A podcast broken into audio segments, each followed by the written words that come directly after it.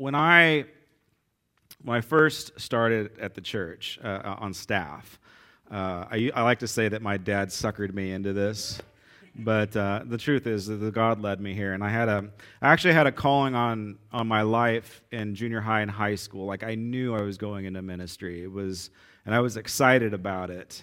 And then uh, when I was in college, see, I'm a pastor's kid, and being a pastor's kid is difficult in that you know what's going on behind the curtain. like, it's it's you know, and then I, I don't know. I kind of fashioned as when I was a boy. I kind of fashioned myself as a spy. So I would spy on my parents talking shop in the bedroom all the time. So I knew all your stuff. So I know, and, and so I, I mean, I kind of knew. You know, church is church. And then when I was in college, um, there was some bad church things that happened. And my parents went through living hell as leaders. And I'm like, I ain't doing that, God. I'm not doing this. I'm not signing up for this. Uh, I'm going to go be a museum director. I'm going to go be an antique dealer. Like, I, I'm going to be a history teacher.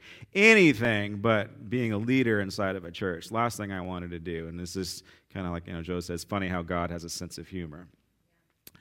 Um, so finally, when the Lord brought me full circle, I got to do everything that I wanted to do uh, in the marketplace within a few years it was like God says, "Okay, I'll let you do whatever you want to do." And I was the youngest museum director in the nation. It's like, how does that happen? I don't know, but it's like God says, "Okay, here you go. You're done now. Let's get back to your calling." And it was, you know, it was really weird. And so, when I finally was obedient to my call, and I came back and well, came into the church to to help dad with administrative stuff and refinancing the loan and getting everything straightened up as best we could. I came in with, um, oh, the bit of an attitude. I don't, I'm not quite sure, but I came in with like a bull in a china shop, and like, and what was what was good is that I came in with some skills from the marketplace that the church needed. And that's what, you know, frankly, the church needs some specific skills to match the, the flow of the current culture. I am not saying that we bow to the current culture and how, how business is done in the world. We need to continue to do business as the kingdom of God. That was last week's, me- week's message. But there's this, you know, there's just everyday practical stuff. And so I kind of brought that into the fold. And, but again, I did it like as a, like a bull in a china shop. And um, I, I didn't behave well. I treated people poorly that were on the staff. Uh, I was I was a little rough with them because I think part of it I was just used to being rough in the marketplace. You know, I was a middle manager for a while. Uh, again, I did the museum thing, so I hired, I fired. Then I ran my own business, which was my own money. And so when it's your own money, then things are definitely different when you are working with employees. And so I had very little grace for certain people. And if I could do it again, I would do things differently. I would treat people differently. I would treat them with grace. I would treat them I, would treat them as, as family instead of employees. I would have treated them as, as people that I'm ministering to, uh, people that, that need to be grown and nurtured rather than a resource to be spent. Yeah? So, um, so those of you that are in the marketplace, uh, what does HR stand for? Human resources. But in the kingdom, that's, that's illegal. In the kingdom of God, people are not resources to be burned through. They're not, they're not here to be used. They're there to be discipled and, and, and to grow. So, that I believe is one of the negative uh, layers that, that we, and probably specifically uh, the world, puts upon the church. We put this negative lens on that, that the church is dysfunctional, and you know, there's a whole there's a whole thought process right now of church hurt. I understand church hurt. If you've been in church for a few years, you understand church hurt. And that's just kind of part of the process. And so the, the part of this whole series on lead is like we, we want to lead well. And, and we want to be a healthy church. As God continues to, to grow us, He can entrust us with more. I want to make sure that He can entrust us more. And so the way that, that, that we do church, the way that, that the gospel is presented, like it needs to be life giving, it needs to be encouraging, it needs to be healthy. Like, I want to go to a healthy church, don't you? And so this is why we're focusing on this. Because I believe if we do community right, God will bless us with even more. And so we're going to do it right. Um, Aaron, when I hit that time, I need you to put up the signs.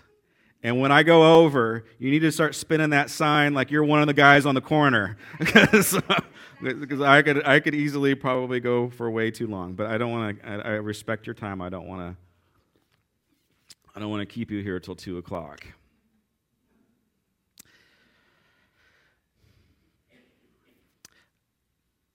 I'm going to read Ephesians chapter 4. This is not going to be up on the screen. I chose a version called The Voice, and we can't get it, so that's one reason why it's not up on the screen. Uh, so feel free to follow along, but I'd probably rather just let you absorb this um, audibly. So just hear the Word of God. Uh, let's not try and track it with our minds right now, but you can maybe put a bookmark and study this later this week. But I like this version, and it's not a it's a solid trans- translation. The voice is a solid translation. There might be a couple of things like the words don't match up completely, but they're going after our vernacular. They're going after the English vernacular. And this is an emphasized type of a translation. It's more of um, a, a, a poetic translation than it is an academic translation. Does that make sense? Like we'll read academic stuff later, but I want I want you to catch the poetry. I want to, I want you to catch the the life in these words. Ephesians chapter 4 verse 25. So put away your lies and speak the truth to one another because we are all one part of another. When you are angry, don't let it carry you into sin. It's okay to be angry. Don't let it carry you into sin. Don't let the sun set with your anger in your heart. Or do not give the devil room to work. Interesting, right? Do you know? That's so weird. Like, I'm a believer. I'm saved. I'm covered by the blood of Jesus Christ. But if I allow my emotions to dictate and to control me, um, what am I doing? I'm giving the devil a foothold. I'm giving him room. I'm renting him space in my mind. He's a terrible tenant, everybody. Like, you don't want you don't want to rent to the devil. He's going to kick wall, holes in your walls. He, you know, he's going to do, yeah, you don't want to rent to him. He's not going to take care of your property. Chapter 4, verse 29. Don't let even one rotten word seep out of your mouth that's interesting. Don't let one rotten word. What's a rotten word? What's a I don't know. What's a bad word? Uh, like who knows? I think it's probably more the intent, specifically on how we are treating people. Instead, offer only fresh words that build others up when they need it most. When they when they need it most.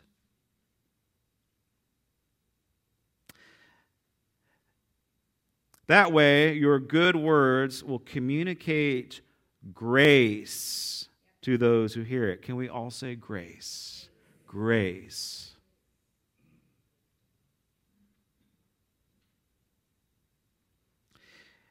It's time to stop bringing grief to God's Holy Spirit. How do we bring grief to God's Holy Spirit? How do we grieve the Holy Spirit? Uh, you grieve the Holy Spirit by being mean to each other.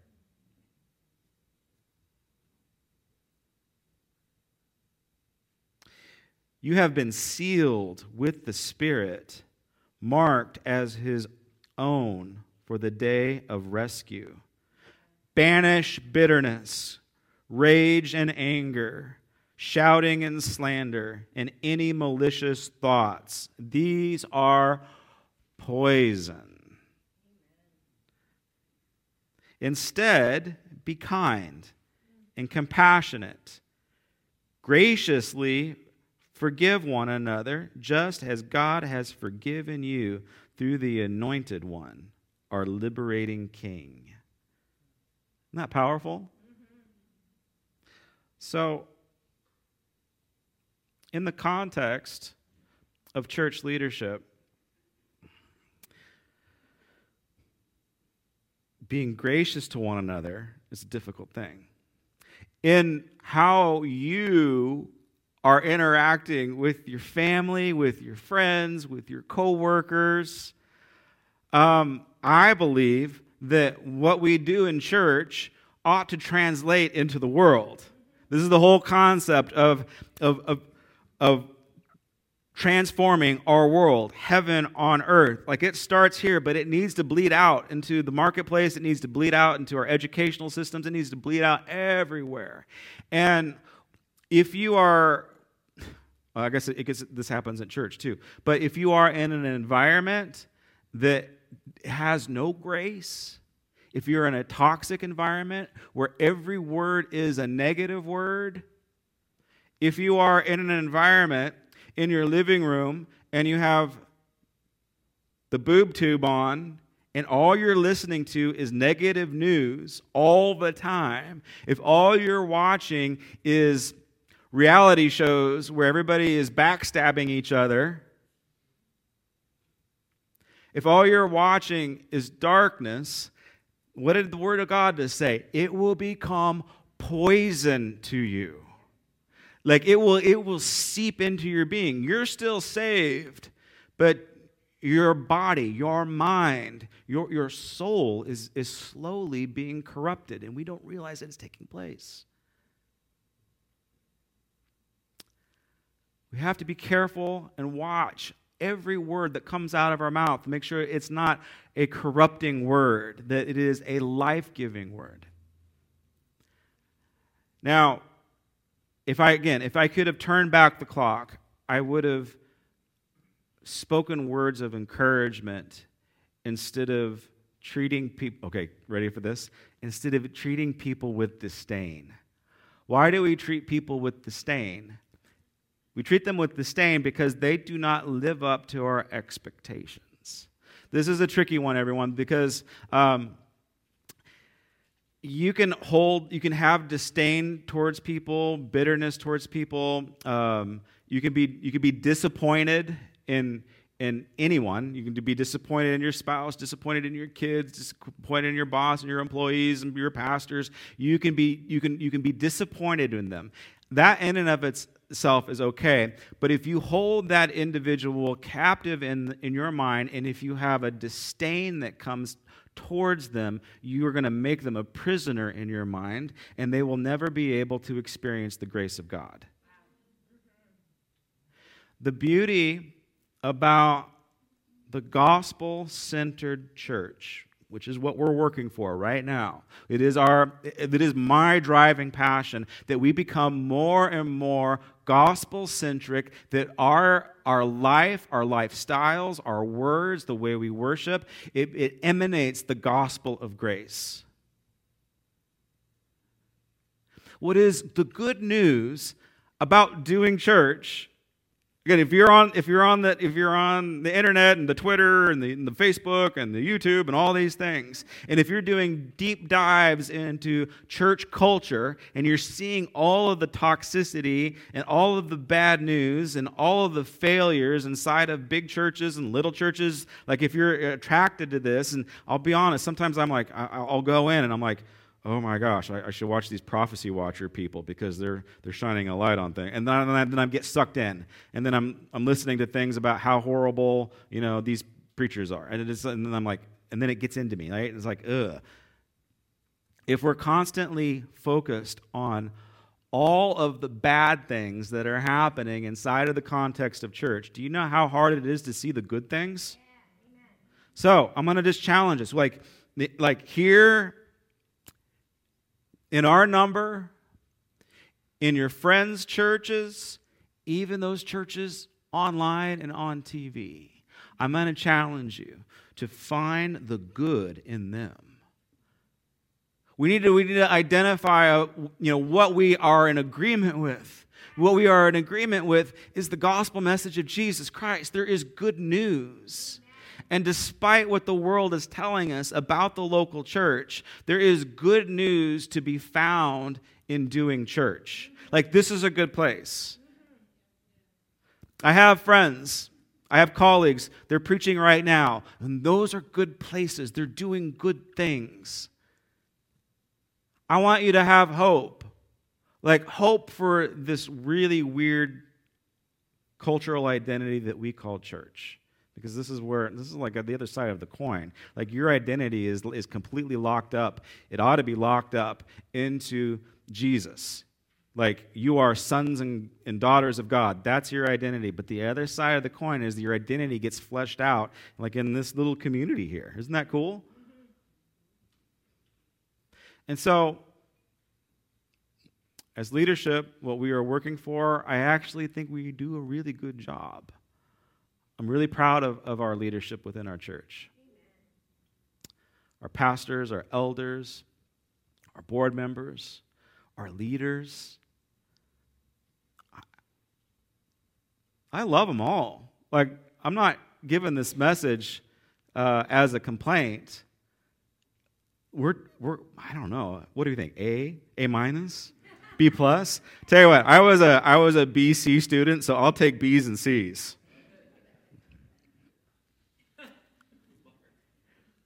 What did Mark say?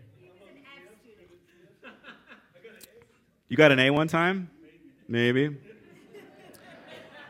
All right, so when I was at Westmont, when I was at Westmont College, there's um, one of the business professors. Oh, the smart people are going to get mad at me today. That's okay.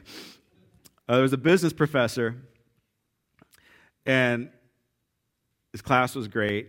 He was uh, he, he Westmont paid him a dollar a year. And he was a full time tenured professor. This was his ministry, was teaching business to, to young uh, entrepreneurial type of Christians, right? So he made his own money. Like, the guy didn't need Westmont's help. The guy didn't need to have Westmont pay his salary. He, he made his own salary. He was a successful businessman. Like, those are the types of people that you want to learn from, right? And so he had this saying, or I'm sorry, A plus students can make you mad. But he said, A students will eventually work for C students. I know. And then he says, I'm the exception. So if you're an A student, you are the exception, right? A students, you're going to have A students work for you in this church. But yeah, he was brilliant, to say the least. The idea is that you know, if you're gifted and you just get A's because it's super easy, you know, and then dum dums like me have to work really hard to get a C plus. Um, anyway, that's the idea. So, okay. Um, so, we, we do it well. I believe we're doing it well we can always get better, right? We don't ever want to take our successes or our health for granted. We have to be mindful about where we are at and make sure that we never allow the devil to get a foothold in, in what, what God is doing in our midst.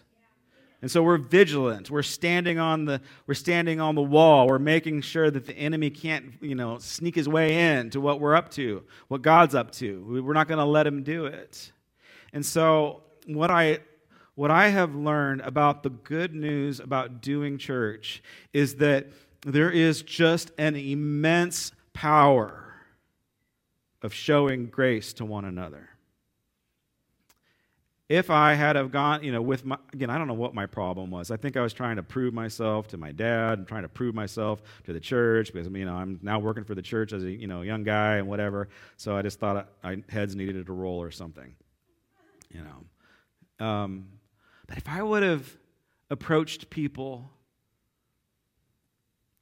with a gospel attitude and not a business attitude, I think things would have been different. You see, what I have learned, the good news that I have, that I have learned over the years of, of, of, leading and being in church, not just being a pastor's kid, but being in church, the good news, what I have learned, is that the church, when she is functioning right, church done right, is so empowering, is so nurturing, is so encouraging. It is so full of grace that, like, frankly, it's addictive. When I have been at my lowest, you know, throughout the, you know, the 22 years of ministry here, when I've been at my lowest, when I am, are you ready for this? Complaining, when I am down, when I am discouraged. Do you know what the church did? You know what the Holy Spirit did? The Holy Spirit brings the right people into your life at the right time to, to gospel you to gospel you. Gospel. What does gospel mean? What does that mean? I just made that up, by the way. Should probably write that down. God wants to gospel you today. It means that to give you good news about salvation, to give you good news about salvation. Like that doesn't end. I got saved at seven, I got baptized at 10. I am saved right? The Word of God says something very deep and something very interesting that, well, quite honestly, I haven't figured out yet. But let me read it to you. Uh, again, the voice translation. Philippians chapter 2. If you find any comfort from being in the anointed, being in Jesus, his love brings you some encouragement, if you experience true companionship with the Spirit, if His tenderness and mercy fill your heart, then, brothers and sisters, here is one thing that would complete my joy. Come together as one in mind and spirit and purpose sharing in the same love. Like, that's deep stuff. Coming together as one in spirit and mind, sharing the same love of God. You know, whenever God's love pours out in the congregation in supernatural ways, I wish we could do that every Sunday. But when it happens, I just feel like I can float out of here. Like, I just feel like nothing can stop me and my family. Nothing can stop the church. Like when God's love is manifested in ways that don't make any sense, well, I think then we're on for an incredible ride with God.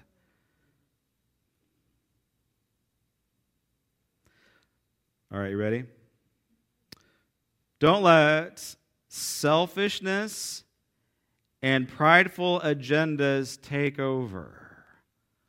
Don't let selfishness and prideful agendas take over. So, as you grow, whether you're growing in leadership inside of church or whether you're growing in the Lord, whether God is, you know, like I believe he's going to he's going to give us more because we're being faithful with what he's given us. Um, when we begin to grow, when you begin to grow and when you begin to, to mature, here is one roadblock that you need to make sure that you don't fall into, and it is it's a really bad word. We think that it's a good word, but it's a bad word. and that word is pride.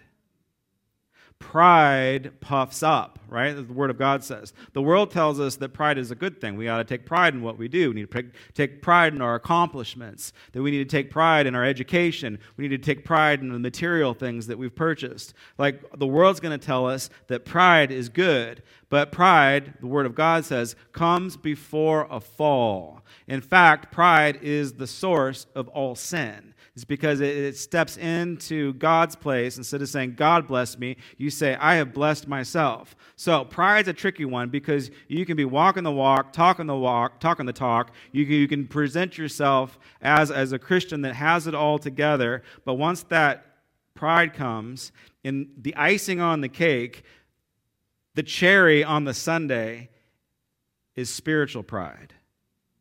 Spiritual pride is the most dangerous force in the universe, in my opinion. It kills, it steals, it destroys. If anybody comes to you and says, I am so spiritually mature, I'm prophetess so and so, and you must, you must listen to me. Like if, if, if anybody is projecting themselves as being spiritually superior to you, now I'm not saying that we don't need leaders, we do need leaders. But if anybody says that the only way that you can get God to love you is to go through me because I have secret knowledge, that, my friends, is spiritual pride. It's based in the impulse to control and to manipulate. And it's easy, it's easy for anybody to do. Like, I have to check myself before I wreck myself. I have to make sure that I never fall into spiritual pride as a leader. We, we, we bounce this off of our staff. Like, we, we make sure that, like, okay, we're, we're, this, is, this is for God's glory, it's not for our glory. In your own walk, in your own personal life, pride manifests in the desire to control and to manipulate people be wary of that because it's, it's the worst. Agendas. Um, you ever had an agenda? Have you, is it just me? Have you ever tried to work your agenda? Like you want something? Like you want your spouse to do something? Okay, now, now I'm, am I preaching now? Am I preaching now? Like you want your spouse to do something, you have an agenda. And so you begin to work the agenda, you begin to, you know, guilt and shame and fear, and uh, you begin to work the agenda. Agendas block God's grace. We can't come into situations with agendas.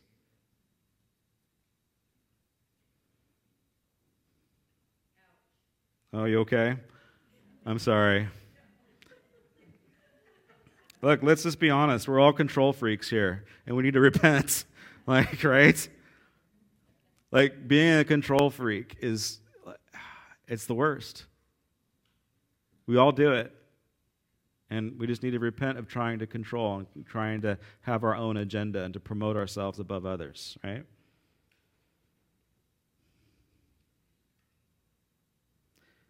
All right, here we go. Here's the answer Embrace true humility. Humility. Embrace true humility and lift your heads to extend love to others. Get beyond yourselves. In that song that Sophia led, um, the guy that wrote that song was actually a part of our church for a little bit. What's the name of the song? My Holidays, yeah. It's a great song, eh? Eh? No way, eh? It's a great song. Okay, and it's deep. Like the reason why it's like a pop, it's it's like it's, it's like a trending song right now. It's like becoming a popular song. Um, I'm to turn myself off for a second.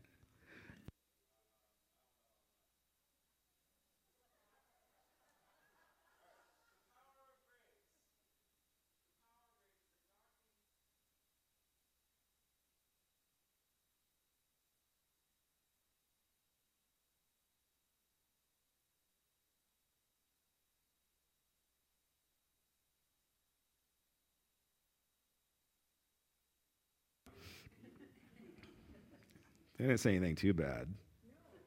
He's just a.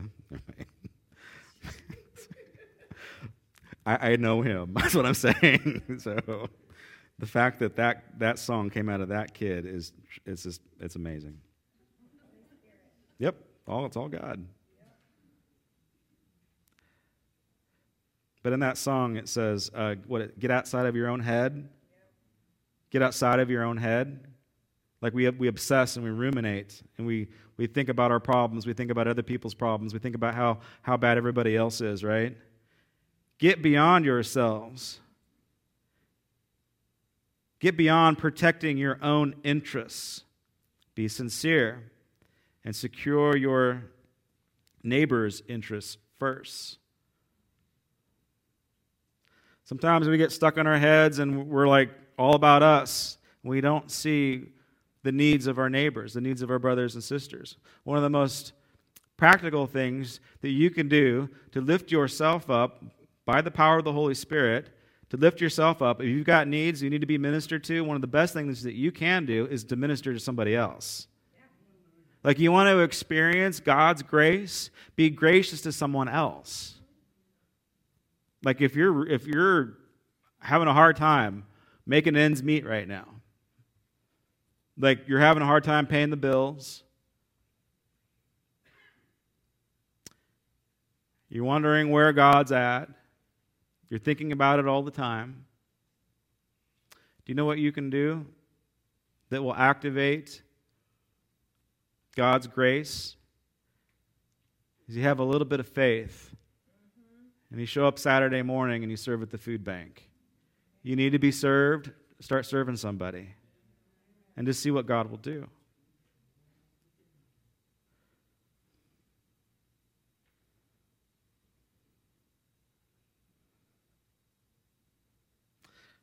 Down to verse 12. Paul described, oh, excuse me, um, so now, my beloved, obey.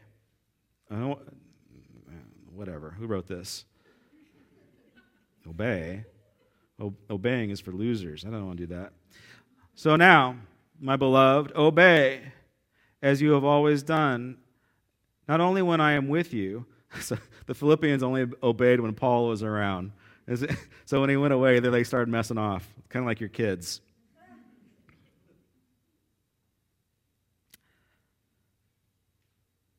But continue to work, okay, ready? But continue to work out your salvation with fear and trembling, because God is energizing you that you will desire, uh, God is energizing you so that you will desire and do what always pleases Him. Okay, this is a, this is a minefield. This is a theological minefield right here. Did you guys catch what I just read? Continue to work out your salvation with fear and trembling. What? Wait, I got saved when I was seven. I got baptized when I was 10. I thought I'm good, God. Look, I don't know. I can't, answer this. Honestly, I can't answer this. Um, this is the, the minefield, the theological minefield here is the once saved, always saved. Or can you lose your salvation? What, what, what, is, what does this mean? Continue to work out your salvation with fear and trembling? Maybe it does mean that you can lose your salvation. Practically speaking, again, I, I, I don't want to, I'm not going to, I can't get into a theological debate on this, but from what I have witnessed and experienced in everyday life, it seems to be so. I have worked with and ministered with people that have walked away from the faith. And like, it, it, like God used them. But there is one guy, no one here knows who he is, and if I make this reference, no one can pick it up. Uh, this was probably a good 15 years ago. He was the hottest evangelist on the, on, on the scene. He was part of all the, the big conferences, all the big boy shows. Like he was, and it didn't make any sense because like people got healed because of his ministry. Like the breakthroughs were absolutely incredible. And then he torpedoed his marriage. His kids hate him now. and he's walked away from the Lord. Like, I don't know if he's saved. Like, I, I, can't, I can't make that, I don't understand how that works. How do you walk away from your faith on that level? Just again, practically, it's like, I was like, man, I don't think so and so is saved. Maybe he was never saved to begin with. So again, that's the big question. But for us, like again, I can't answer that. Once saved, always saved. Like I believed I was saved when I was seven, right? Um, was I saved during college? I don't know. Okay, uh, my point is one, I don't think you should mess around and find out. Okay, does that make sense? I don't think you should mess around and find out. So, oh, I've been saved by the grace of God. Um, I can go live like hell. Um, I, I didn't like you can live like hell, maybe still go to heaven. I don't know. It's completely God's sovereign sovereignty. It is His grace that saves. It's not by works. It is by grace that we are saved through faith. So I don't know. I just, I don't. I just wouldn't mess around with it. But what this does mean, let me read the, the rest of it because this is highly applicable to us today. Okay, continue to work out your salvation with fear and trembling because God is energizing you. Can you say that? God is energizing you. God is energizing you so that you will desire and do what always pleases Him. And what pleases God? We just talked about it faith.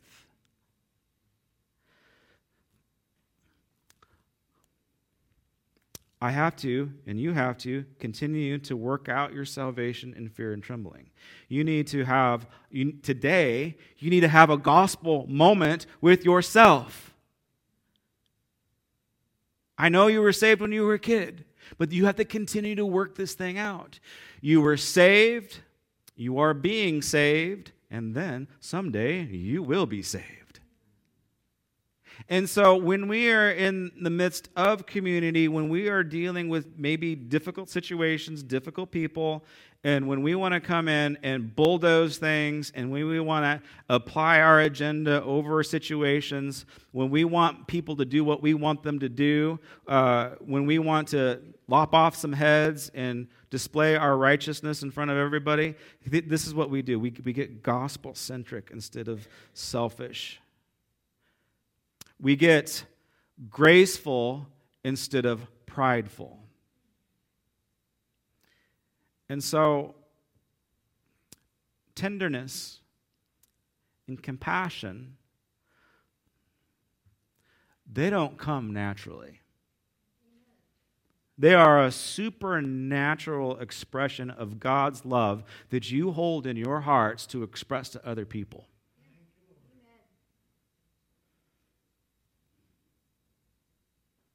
And so when we speak the truth in love to somebody that maybe is faltering, somebody that's having a hard time, maybe somebody that's backsliding,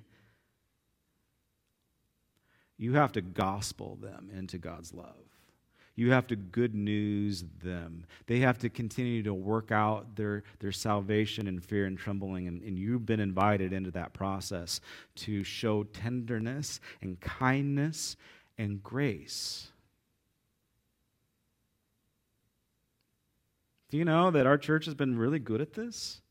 Like if I just if I just re, and I've been reviewing our history this week. Uh, all week, we, the low ladies made me bring out the history books, like literally. And I've been reviewing my history, and all of the maybe the things that were dark I could have complained about. What the Holy Spirit highlighted to me was all the moments in in doing the ministry in this context, all the moments where God's grace was poured out upon Mako and myself, where the pastors were being pastored by the congregation.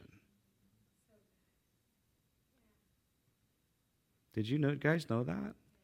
Did you guys know that even though I'm supposed to be your pastor, there's been times where you've nurtured us, where you've seen maybe or felt maybe our need or our, our spiritual lack? Like every leader needs to be nurtured.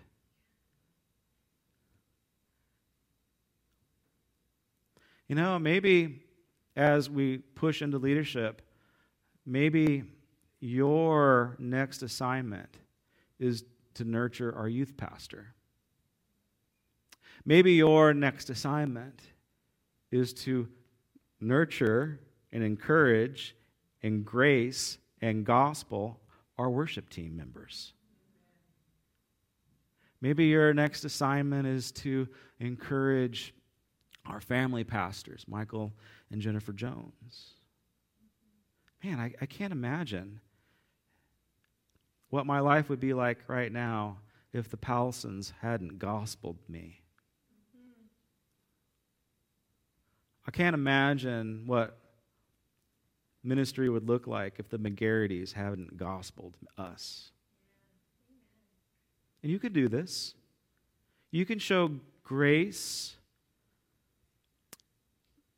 to anybody inside this church. You can show grace to your family members. Look, I know you want to strangle your kids. Just don't. Gospel them. Gospel them. Show them loving kindness and tender grace. Like, yeah, what they're doing is could possibly be really bad. But if you beat them over the head with the Bible, it's not going to get anywhere. You need to you need to show and gospel them grace. All right, and you ready for the last one? You need to gospel yourself.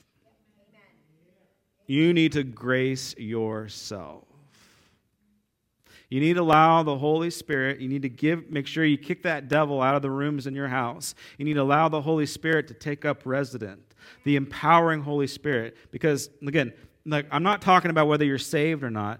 This, this thing, working out your salvation in fear and trembling, what I'm talking about is God energizing you so that you will desire Jesus. That's working out your salvation in fear and trembling. We always forget the next part, right? This is the purpose of this passage, so that God can energize you. We need to be energized today by the gospel. Like you can't get tired of this message that God saves. He saved you yesterday, He's saving you right now, and He's going to continue to save you. Now, you have to gospel yourself.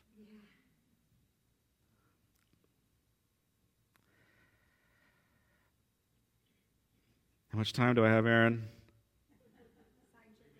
I got three minutes.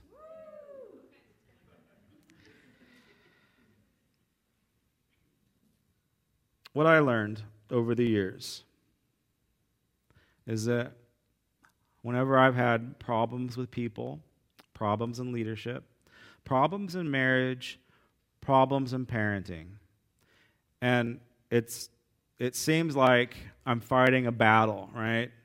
It seems like I'm fighting a fight against someone. But you want to know what I have discovered? You know what the biggest danger is?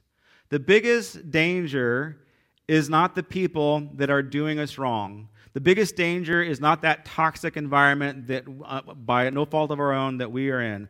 The biggest danger in your life lives inside of you. The biggest danger you have lives inside of you. You've heard it said, you are your own worst enemy. I know people have done you wrong, they've done you dirty, right? But you can't let you can't let them uh, take away your responsibility to minister to and to gospel yourself. You are ultimately responsible for that. Um, Crystal, can you bring up that last scripture? So this one is NIV. This is not. Um...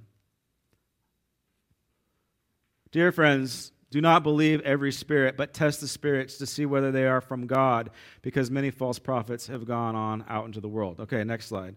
This is how you can recognize the Spirit of God. Every spirit that acknowledges that Jesus Christ has come into the flesh is from God. Gospel message right there. Okay, keep going. But every spirit that does not acknowledge Jesus is not from God. This is the spirit of the Antichrist which you have heard is coming and even now is already in the world. Next.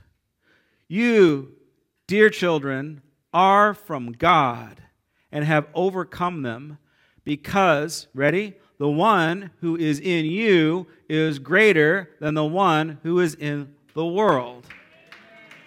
And I could keep on going because this is the love. I mean, God's going to talk about our identity as being children of God and that we are loved dearly. And I don't have time to get into that. But the one who is in us is greater than the one that is in the world. So, if you find yourself as being your own worst enemy, if you recognize, if you have the courage to see how dangerous your soul can be when it is not submitted to Christ, when you when you confess your pride and when you get it out of your system, you say, I don't want to I don't want to be my own worst enemy. I don't want to let the, the devil to set up residence in my soul. When you do that and you allow Jesus to come in and to lead and guide you, then he is greater than any problem, in any situation, in any strife, in any toxic environment, any bad relationship, any fighting that you find yourselves in. With Jesus inside of you, there's nothing you cannot do and it frees you to a freedom, a freedom of grace. And uh, yeah, you, you, didn't earn that, it was given. All right, Sophia, come on up. Sophia in the band.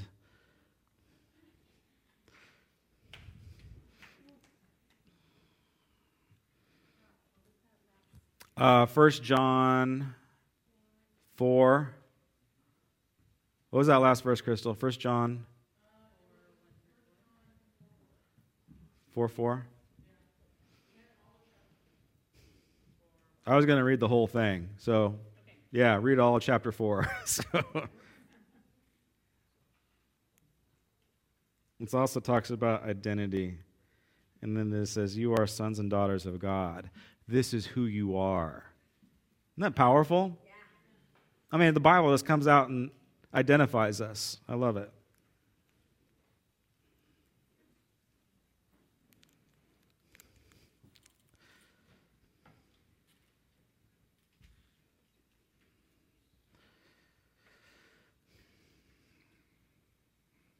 This is that Philippians 2 verse. I skipped the middle of it. Live with his attitude in your hearts. And remember, though he was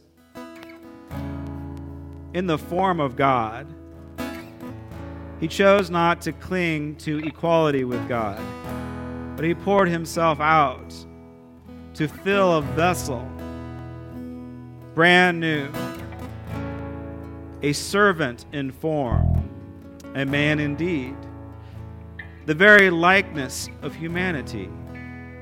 He humbled himself. Look, if Jesus is going to humble himself, we should too, eh? Like, I've even humbled myself to be Canadian today. He humbled himself, obedient to death, and merciless death on a cross. And so God raised him up to the highest place and gave him the name above all, so that his name is called. Every knee will bow in heaven and on earth and below and every tongue will confess Jesus, the anointed one, is Lord, to the glory of our God, our Father. Is Jesus the Lord of your life? If it's not, today's a good day to get saved. And if you were saved long ago and need to be continued to get saved, today's a good day to continue to work out your salvation in fear and trembling. Like we need this strength. This is the energizing meal that that empowers us to do the gospel message of Jesus Christ in our everyday life. It's the body of Christ which has been broken for you. All of your needs, all of your desires, all of your wants are here. You eat this bread and your fears disappear. Your insecurities will fade. When you are in the body of Christ, your identity gets more secure. So eat the body of Christ for your provision and your identity. This is what you are part of. This is who you are. Receive the body of Christ.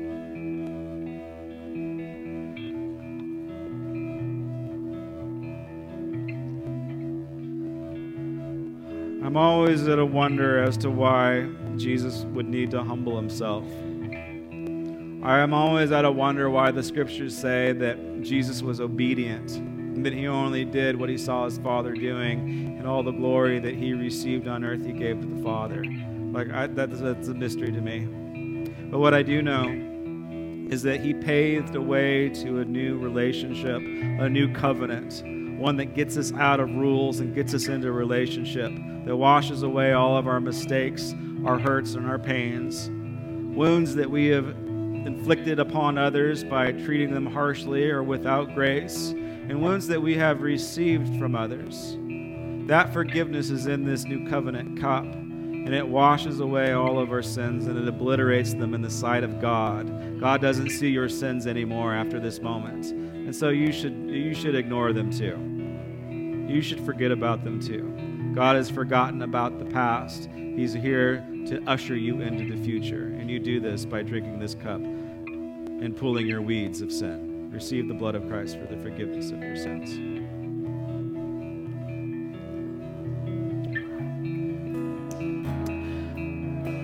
just come to the front.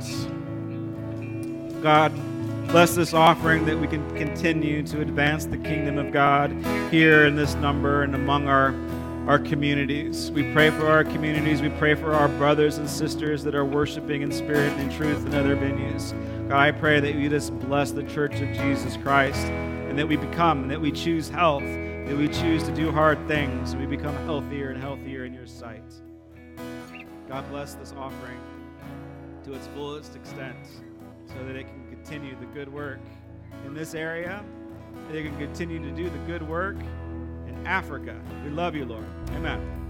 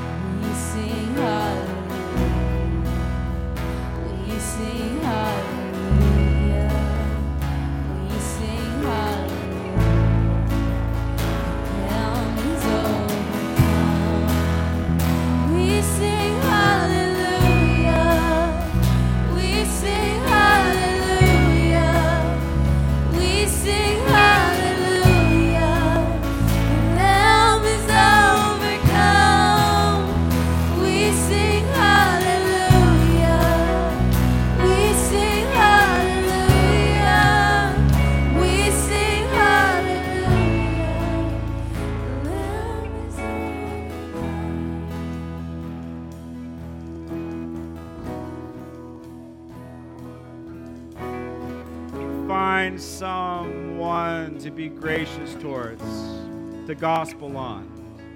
Find them, like they're out there. You would be surprised when you give how much you will receive back. I want to encourage you to give of yourself, to give of your grace today. It might require a little bit of adjustment on your part because you might not have the, the ability to grace somebody because you haven't been fully sanctified yet. And so I'm going to pray a blessing, a sanctifying blessing from Thessalonians. Sometimes our, our blocks, in order to bless, are tied up in our health. Like some of you are just grumpy because you're tired, you're stressed, uh, you're in pain. And so that needs to be sanctified. Your body needs to be sanctified. Some of us have a block to bless because we haven't dealt with the emotional baggage in our lives. So your soul needs to be sanctified. Some of you have a block to bless others because there is an evil spirit attached to your home. You need to kick that sucker out. And you have the authority to do it. You have the authority to do it. So we're going to change the way that we think today. We're going to have the mind of Christ, being completely united, knowing that, that when He is in us, that the world can't stop us. Amen? All right. So now may the Lord bless you through and through. May your whole body, your whole soul, your mind, and your spirit be sanctified, getting better and better each and every day until the second coming of our Lord Jesus Christ. The one who has called you has called you to live out the gospel message of grace. He is faithful to you. He'll never leave you. He'll never forsake you. Never give up on God. He's never given up on you. God bless you guys. Have a great week in the Lord.